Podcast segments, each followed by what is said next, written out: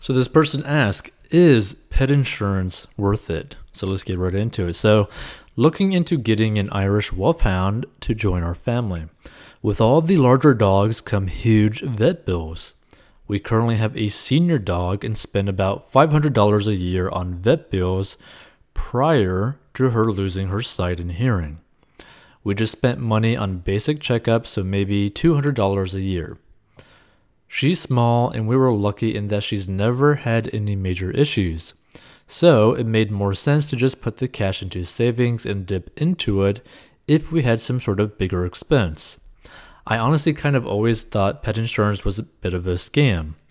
We know, however, that things would be different if we get a Wolfhound, a 170-pound purebred dog prone to all sorts of health issues. The average age of death is 7 years old. That is seriously depressing.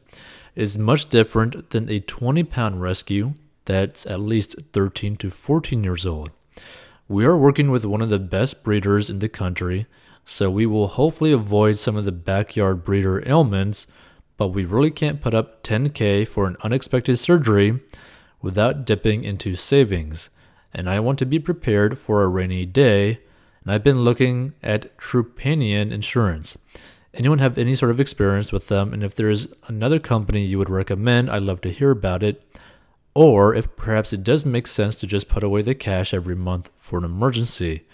Thanks. Edit, sorry, I forgot to add, I have a quote from Trupanion for $65 a month with a $700 deductible. We can easily afford that deductible if needed. So here's the thing, right? Because, you know, personal finance is always personal, right? So personally, I probably would not go down the route of getting a purebred dog that would potentially cost a whole bunch of money for super expensive vet bills, right? That's just a personal route that I would do. But if these people do end up going down the route of getting an Irish Wolfhound, which honestly sounds pretty cool, right? Just Wolfhound sounds pretty cool. The way that I would go about it is truly write down your financial situation, like, to the T, right? Like, don't try to like sugarcoat anything. Don't try to like, you know, cover anything up. Be like, hey, no, this is our financial reality, right? This is truly what we could afford if something went wrong this year. Basically, right? So basically, you need to factor in, okay, after doing some research on the potential expenses, because the thing is, I don't believe $10K is like a truly reasonable cost for a surgery for a dog. I think that's a little bit absurd, right? But let's just say that it's $5,000 for an unexpected surgery, right? Personally, depending on my financial situation, right? If I was living paycheck to paycheck, which one, if I was living paycheck to paycheck, I would not be doing this, right? But if you were to do something like this and you're not making much money, right? I would go through the route of insurance, right? Because, you know, let's just say $50 to $70 a month for insurance for a dog that you really want, that you could afford a deductible. You could afford, you know, the $600, $700 per year total price of the insurance. That's not too bad. I would be okay with spending that if having this specific dog meant the world to me, right? That being said, if I was not living paycheck to paycheck and I was making a decent amount of money, I would just put money every single month towards a pet emergency fund, right? So basically, what I would do is probably just, you know, because they are, you know, saying like $65 a month, I would just put $65 a month toward building up an emergency fund specifically for that dog's vet expenses and bills, right? So not really an emergency fund, but more of like a sinking fund for that dog, because you know that dog is going to have some sort of medical issues, right? So you could budget for it by simply building up a sinking health fund for this dog. So not even an emergency fund for the dog, but a sinking health fund, a sinking vet fund, because you know that since it's purebred, you are going to end up having a lot of issues, which, by the way, purebred just kind of like reminds me of like vampires trying to like screw each other or something. It's like, and trying to reproduce with more vampires, right? Or like the old royals that are like just like sleeping with each other with their own kin, having like deformed offspring because they're the same kin, right? So that's the way that I view it, right? Purebreds, right? Which I always find it's funny, something like purebred, or like, okay, are you a vampire? Are you trying to have like little vampire babies? Like, what's going on here? All right. But either way, that's the route that I would go about it. And I think a lot of other people would go about it that way, where you would just basically create a sinking fund because you know that this purebred dog is going to have issues. Like, it's not a question as if it's going to have issues, it's when it's going to have issues, right? So it's not even an emergency because you know things are going to happen to that dog in a medical sense because of it being purebred, regardless of how good the breed is, right?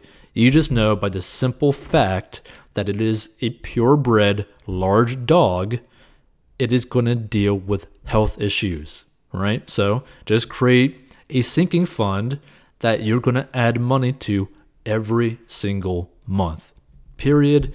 End of story. So basically the money that you would have paid to the insurance company, you're just basically paying it towards your sinking health fund for your dog. So is pet insurance worth it? Only if you're basically making no money or living paycheck to paycheck. If you're making decent amount of money and you have good handle on your budget, go the route of creating a sinking fund, not an emergency fund, a sinking fund, because this is vastly different than having a dog that might go to the vet if they like ran out of the house and got like mauled by a bear or something, right? That's like an actual emergency, right? Or if they like somehow flew through an open kitchen window and got like scratched by a hawk, right? That's an emergency, right? But when you know you have a dog that is bred in a certain specific way that is going to basically purposely screw it healthy, like health-wise, then you know, hey, guess what? My dog that I'm going to spend a lot of money on because it's purebred of a specific breed is going to have a whole bunch of health issues because I want basically a dog that has basically been screwed in so many ways to get this outcome of offspring. You know you're going to have to deal with health issues, right? It's basically like the equivalent of pretty much buying a white dog, even though you live in like a place with a lot of sun, because you know that dog's going to have skin issues. And then you're expecting, oh, maybe I should just create an emergency fund because, you know, possibly there's going to be some sort of emergency with this dog because of health issues, right? No, there's going to be some health issues because you got a white dog that's going to get hit by the sun and it's going to end up potentially giving it cancer or some sort of skin issue because of the sun and the color of its fur, right? That's just a fact of the matter, and you're going to have to build some sort of sinking fund for that dog, right? Like, a lot of people don't really think about it or just think about it in a weird way. It's like, oh no, there's nothing going to happen to my dog. Or no, my dog's going to just randomly get like a cost of like 20 grand and, you know, I'm basically going to be screwed financially. No, that's basically never the case, right? And also it depends on where you take your dog to. Like, a lot of people don't understand this, but different vet practices charge vastly different for the services they offer. And not only that, depending on your vet, right, you could probably actually talk and have a conversation with them and be like, hey, do you guys offer an insurance option through you, right? So that's something to really think about. Like, a lot of people don't think about it, but just compare it, right? So they might end up getting like $65 per month from this specific insurance company. But guess what? You might be able to get like $30, $40 a month through your actual vet that you're going to take the dog to, right? It's like some vets actually offer a service like that, right? So just keep that in mind, right? And by the way, the price differences between like actual surgeries could be like hundreds, if not thousands of dollars, right? It's basically the equivalent of like different dentists charging different prices for their services, for their surgeries, for their implants, for their, you know, dentures, all that kind of stuff, right? So just keep that in mind. Nothing is one for one in this sort of field, right? Stay tuned for more. Feel free to give your thoughts. And if you are looking to get out of debt, go to FortianBox.com. Hey, this podcast is sponsored by our personal finance courses. So if you have problems with mastering your money and you need help, go down below and learn how to master your money.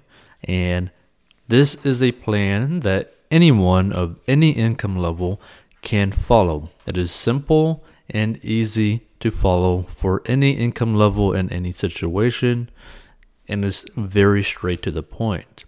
And if you want to learn how to make money online, go down below as well. And we'll see you in future episodes.